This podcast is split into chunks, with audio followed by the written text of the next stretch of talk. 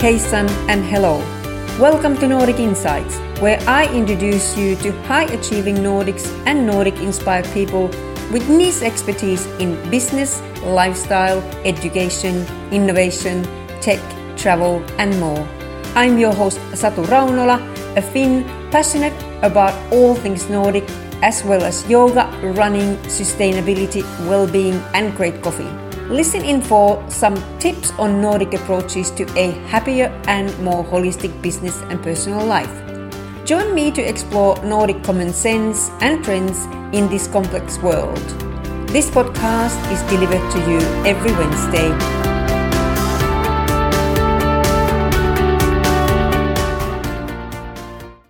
Getting retrenched during covid nineteen can be truly devastating, especially when it happens during your maternity leave. This happened to my guest Susan Galvin, who got retrenched in March this year after giving birth to her firstborn only a few months earlier. Instead of becoming paralyzed by the challenge, she decided to start her own startup and design her own watch brand by using Kickstarter funding. Susan talks about her journey to becoming a watchmaker in Finland and her experience in the luxury watch industry. She has over ten years experience working for prestigious global companies such as L V M H and the Swatch Group Omega in the U K and in Australia. So Susan, what made you interested in watchmaking? Well, it was actually my dad. So he saw an article in a Finnish newspaper about watchmaking. And um, I was in a point in my life that I needed to kind of think about what's next. So I went after the Finnish high school. Um, I went traveling and um, I applied for a couple of different places, but I wasn't. Um, it wasn't really successful what I was thinking about for the future in that point. Um, and I went to the it's um, one year art school, and I really took a liking on. Um, doing things in my hands, with my hands. So I was working with um, uh, jewelries, and I thought in that point that I definitely want to continue doing that, if it not with the jewelries, but definitely something that I can, it's practical. And then came back from traveling, and my dad saw, saw an article in a newspaper about watchmaking school, and it was actually, a, uh, I think, a female graduated from the watchmaking school and was working abroad. So then he thought, maybe that would be good to me, like, I could actually um, do something practical, but also have an opportunity of working abroad. So, um, yeah, I went to the watchmaking school. Obviously, I did, um, I was highly appreciating the mechanical movement and the beauty of the mechanical movement as well. So, so that kind of led me into that um, process of applying and getting into the watchmaking school. And whilst I was studying, I really took a I kind of fell in love with the watchmaking itself, and when it comes to the mechanical movement and watches. And so how do you become a certificated uh, watchmaker? So how much do you have to study? And you have also now a lot of experience, but how do you become one? Yeah, so um, in Finland it's a three-year school, so it's a college. So I went to a three-year school studying watchmaking. So it's a Finnish school of watchmaking. So first you start by... Um, doing well we actually started by doing tools, so you kind of start with um, practicing your um, uh, skills of working with the different tools and materials. So that was the first step, and from there we went to uh, we started to work with the clocks, and um, the third one the third year we actually started to working with um, pocket watches, and from there to actually it was second year we started to work with the pocket watches, and third year we started to work with the uh, wrist watches. So yeah, it's definitely it's, it's, it's a trade, so it's something that it's a very highly skilled trade, so you need to just to practice and uh, yeah practice your skills. Yeah, so when I think of it, it's so detailed and it creates lots of patience, so you need some kind of a certain type of people would do some t- something, some type of work. So what do you think, what are the like a, traits or characteristics of a person who would be a watchmaker? Because you have to be so patient and so detailed, and because it's every, all the bits are so little, aren't they? Oh, absolutely. Yeah, definitely. You just said it over there. So patient, patient is the key in this profession. So you do need to have a patient, because sometimes yeah, working with the the smallest, smallest details, it can um, be very time consuming. So uh, yeah, patience is absolutely one of the key features that you need to have as a watchmaker. And obviously um, a- attention to a detail, that's something that you have to be in a somewhat perfectionist with your work. Yeah, so those are probably the two, three what I can think of in the top of my head. That's totally opposite what I am. So I admire those traits. You have now ten years experience in working for as a watchmaker, and you worked a very prestige company. So you went first to England, didn't you? Yeah, so I um, after the graduating from the watchmaking school, actually the company approached to the watchmaking school. So um, it was L V M H, so they approached to the school and offered the position uh, for the people who were graduating on that year. And I was one of the people who applied and got in. And yeah, I started to work over there straight from the school.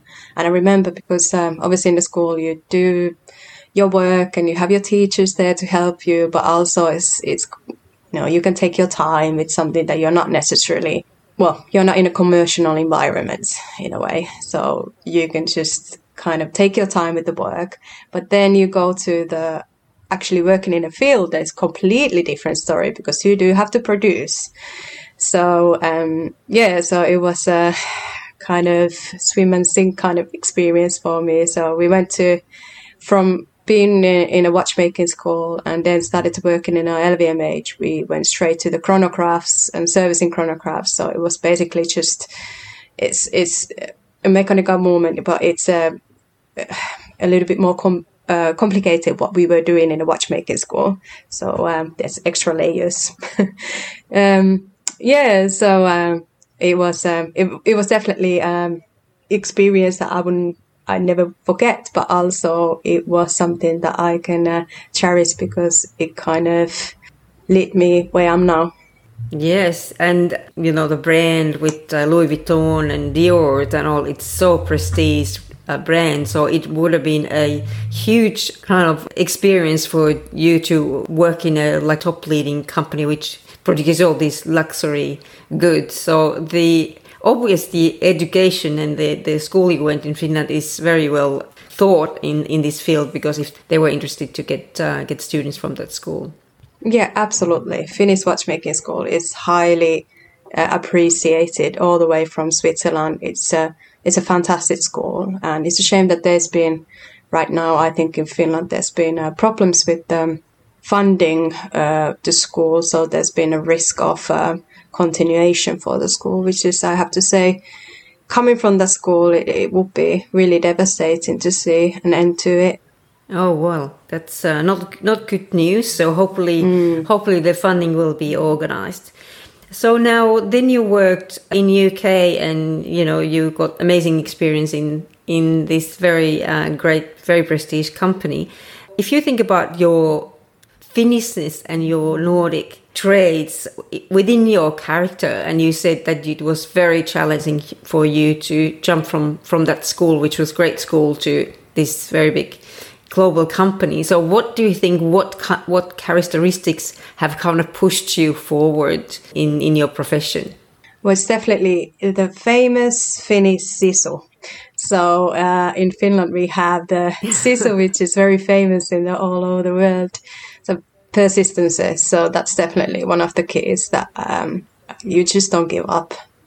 So I remember when I I, I went to yeah. I started working in Manchester, and yes, I mentioned that it was it was difficult from coming from the school and taking your time with the work, and suddenly you're in a completely different working environment. You actually have to produce, and also um, the work that we were kind of requested to do, it was uh, much.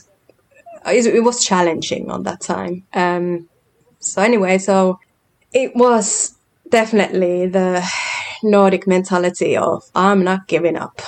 That was, uh, was uh, kind of taking me forward as well. So yeah, persistence is definitely that I can see as a Nordic trait. Yeah, that's great to hear.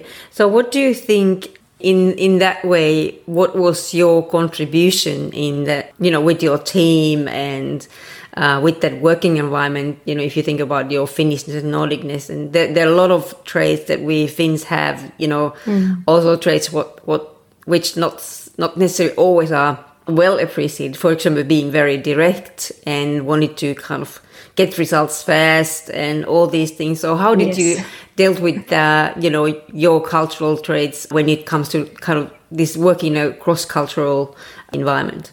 Yeah, I think you're absolutely right with that um, straightforwardness. So as a Nordic, we kind of say things as the way they are.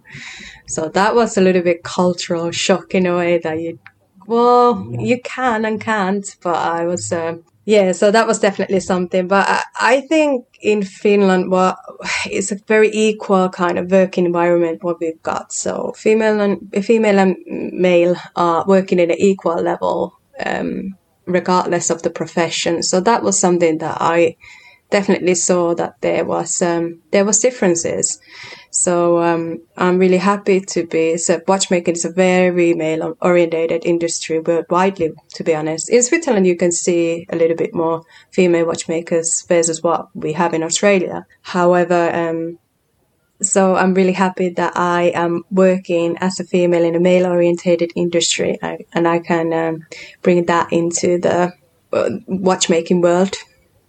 So you you see that there, you just being a woman in that field, that you can you can definitely make difference and, and get possibly other other women also to to become a watchmakers. Yeah, I would hope so. Um, in Australia, there's not many female watchmakers at all, actually. So I've been where I've been working now for um, in Australia. I've been in both of the work environment. I've been the only female working there as a watchmaker. So I would hope so that um, working um, in this field, that would kind of, if not as an example, but also maybe it could encourage other women to kind of consider that as for their future profession. Yeah, absolutely. How welcome are you as a woman to work in that environment? Uh, you know, how how do you, your colleagues treat you? Um. Well, there's been positives and negatives. I've been, I remember I started to work in uh, L V M H in, um, w- when I was working in Manchester. I got transferred with the company to, to Australia, and um, there was um, comments that I was receiving, and I was absolutely blown away, and not in a positive sense. Um, so I, uh, I remember somebody told me that I was doing this kind of very, um, uh, so re like refurbishing the case, and you have to do a little bit painting to the numbers, so repainting to the numbers. And I was doing that, and uh, one of the my male colleagues, he came to me and he went, "Oh, you should be working in a nail sh- nail polishing shop instead of a watchmaker. You're so good in that. So maybe maybe that's something okay. that you should consider." I just thought, right. So, no. uh, maybe you should be working exactly. in an nail polish shop. So, um, yeah, so that was something that, but in, in general, there's, um, I think I've been receiving quite, um, positive, um, I've been, I've been welcomed, um, into the, all, all the workshops that I've been. And obviously in every, it doesn't matter where do you work and what kind of work environment there is, but there's always people that don't necessarily get along that well, regardless of the gender. So you have to be diplomatic and and uh, have sisu to go forward in those situations.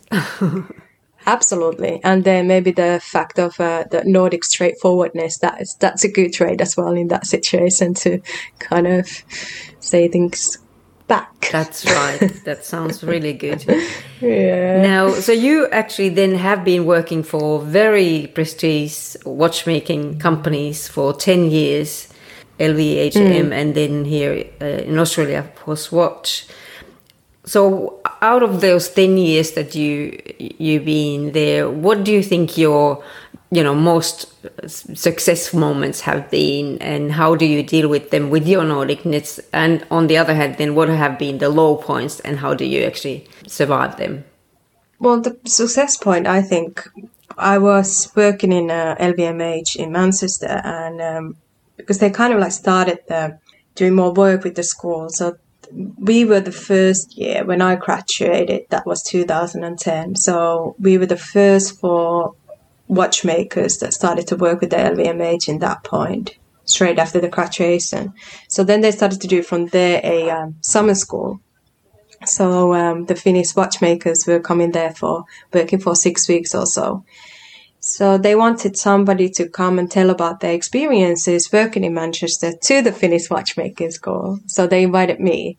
So that was definitely something that I really kind of, I'm still cherishing that, because the fact that I get to go into my old environment and tell about my experiences. I saw myself as a, you know, um, example. Mentor, maybe. yeah, yeah. So I saw myself as a mentor. So that was definitely something that I do still cherish and think about. Low point. Well, definitely what happened to me recently. So, um, yes, tell us about it. So you you were on maternity leave. I was, yeah. So I was. Um, my firstborn son was born in the first of December. And I was on a maternity leave, and I was planning to go back to my work on in the end of the year, this year, so or, um, October, November. So that was initially my idea. And um, I was called into a um, meeting, and it was actually the operation manager from all the way from Melbourne. And I thought, all right, well, that's a little bit bizarre since it was March. And I just thought, I still got maternity leave quite a bit to go. I wonder why do they want to meet me? And I was a little bit like annoyed, you know, I'm still in the maternity leave. I'm not going to go back yet. And um, went to the meeting and I saw a um, operations manager and also a H R manager. And I just thought, all right, shoot, this is not good news. And um, sat down with them and yeah, so they decided that um, the operations from my behalf and for other colleagues from the workshop were moved from uh, Sydney to Melbourne. My position went there at the same time, so I didn't have a place to go back anymore. So that was obviously a shock to the system and wasn't uh, positive news whatsoever. But um, luckily it did lead into positive things um, afterwards. So yeah, so that's mm. um, so that's must be a, a big shock, of course, and quite unusual to happen mm. happen in the corporate world, that something like that can happen nowadays. But what was very exciting for you that you then decided to start your own business? Yes, exactly. So, um, so tell us about that. Yeah, so I was uh, obviously feeling very disappointed about my situation of being made redundant. And then I um, was thinking with my husband, we were talking that what's the next step? And he went, well, why don't you start, you know, what you've always been talking about, that you would like to start designing your own watch brand. And I was like, well, I don't have the, I, I definitely don't have the equity for it. I don't have the money to start my own watch brand. And then he goes, well, have you been thinking about this uh, Kickstarter? And I went, what's that? And we started to look into it, and um, it's like a crowdfunding website.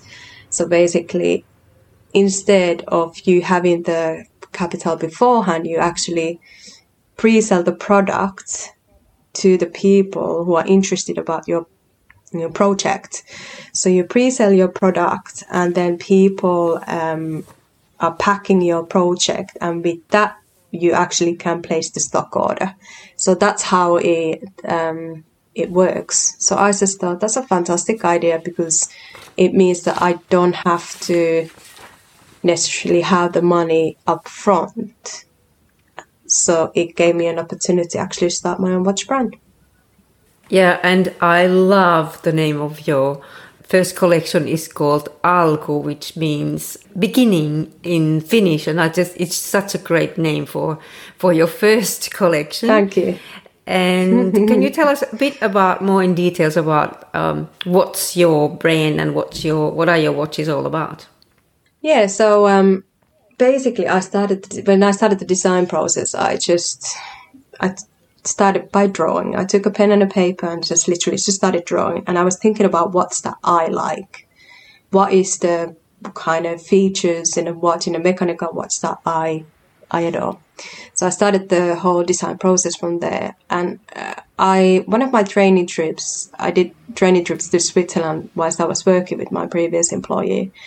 I went to um, this really old, it was kind of like a workshop, but also a shop. And I that was two thousand seventeen. And I bought this uh, old nineteen forties automatic watch from there, and I decided to give this watch to my husband as a present on, on our wedding day. And uh, I really love the features of the watch. So it's it's very kind of minimalist in in what we Nordic people appreciate a lot, you know, with our design. So it was a minimalist, but also there's a features of such as the um, dome dial that I decided to use with my design as well. So that was kind of the very inspirational with my design, the watch that I bought for my husband uh, three years back. So I used that as a kind of, I started to, when I started to do my um, designs, I used that definitely as an inspiration. I only made one size, so the size of the watch is the diameter is thirty-nine millimeters, which is a unisex. Well, it's, it's it's seen as a dress watch, a male dress watch. But I basically, I just started to do the design thinking about the watch that I like. So when it comes to the size, when it comes to the shape, however, I did want to have some features from the vintage uh, style. And what makes your, you know, you you talked about micro, it's almost like a boutique design for watches. So what makes your design and your brand different than, than someone else's? This brand, what my brand is under, is called micro brand watch. So that means, so that you, you can say your say that your brand is micro brand watch brand, means that you won't be producing more than three hundred to three thousand watches yearly.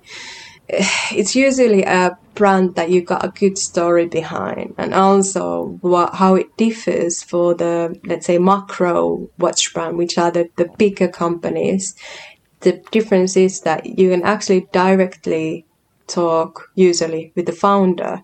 So for example, now I got the Kickstarter campaign and people are interested about the product and they might have some questions, and they can actually directly ask the questions from me rather than from somebody else. So it's It's um it's a very high uh, customer service experience that what a micro brand watch company can offer. So that, I suppose, is a uh, very Nordic in that kind of sense as well, that we do provide a very um intensive customer service. Yeah, very personalized. Mm. And also your Kickstarter campaign was very successful, wasn't it? It was, yeah. So um I started the campaign, well, I launched the campaign um, on the first of August, ten p.m. Sydney time, and that was three p.m. in Finland. And in six minutes, I hit the target, and my target was fifteen thousand Australian dollars. I was absolutely blown away. It was fantastic. um, and uh, that sounds amazing. Yeah, it was. I was uh, it totally... Um, went past my expectations. Uh, I obviously, I did know that there was a lot of interest beforehand. People were asking and people were like, I had my social media sites, and obviously we, um, uh, me, I'm talking we, because my husband was helping me a lot with the marketing work. So, um, well, I wouldn't say we made market research, but we did, as a watchmaker as well, I, I knew about people, the hobbies. I knew about the certain groups in Facebook, for example, that are interested about watches, and I kind of knew where to go and where to start looking, like where, where to start kind of introducing my product. And word to mouth, or is it mouth to word? uh, so it started to kind of organically, it started to build up. So I started literally when I started my uh, Instagram site, I had two followers, me and my husband, and it's just grown from there. So now we have over five hundred people following us and or me, and um, yeah, so it's it's been fantastic, absolutely. What an amazing start. And also I, I read about you in Helsingin Sanomat, which is the main newspaper in Finland. So you... Uh... you've done amazing work with uh, getting it started. And also when there's a, such a great start and interest, you know that uh, it definitely will be successful. And thank you. Now, how do people find you if they would like to join your Kickstarter campaign or follow you on, on social media? Ah, yeah, so I've got on Facebook, Galvin Watch Company page. You can find me there, and also Instagram, Galvin Watch Company also. And in Kickstarter campaign, the campaign is still running on the end of the, the August. So until until the end of the August, you can purchase the Alku watch. Well, you can pledge the Alku watch, so pledge to my campaign. Um, yeah, receive a great Alku watch as a return. Yeah, and they start from, was it four ninety-nine? You can get uh, one watch? Yeah, at the moment, yeah. That's correct. So I got four ninety-nine. I still got, so in Kickstarter, the idea is that you have a different pledges. So you have or rewards, and you can pledge for different rewards.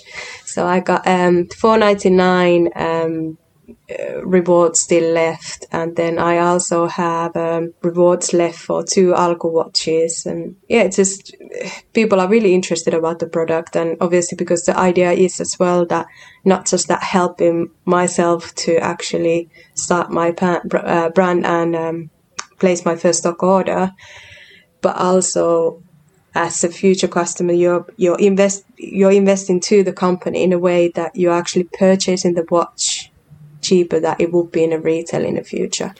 So anyone wanting to support you can still get a, a watch until end of this end of this month, and they look really fantastic. Thank very you. Uh, elegant. Thank you. And very ageless. Yes. Which is uh, of course sign of great design. Thank you. So it's been lovely to talk to you, and uh, we wish you all the best of success uh, with your with your business. Thank and you. With your life. Thank you so much.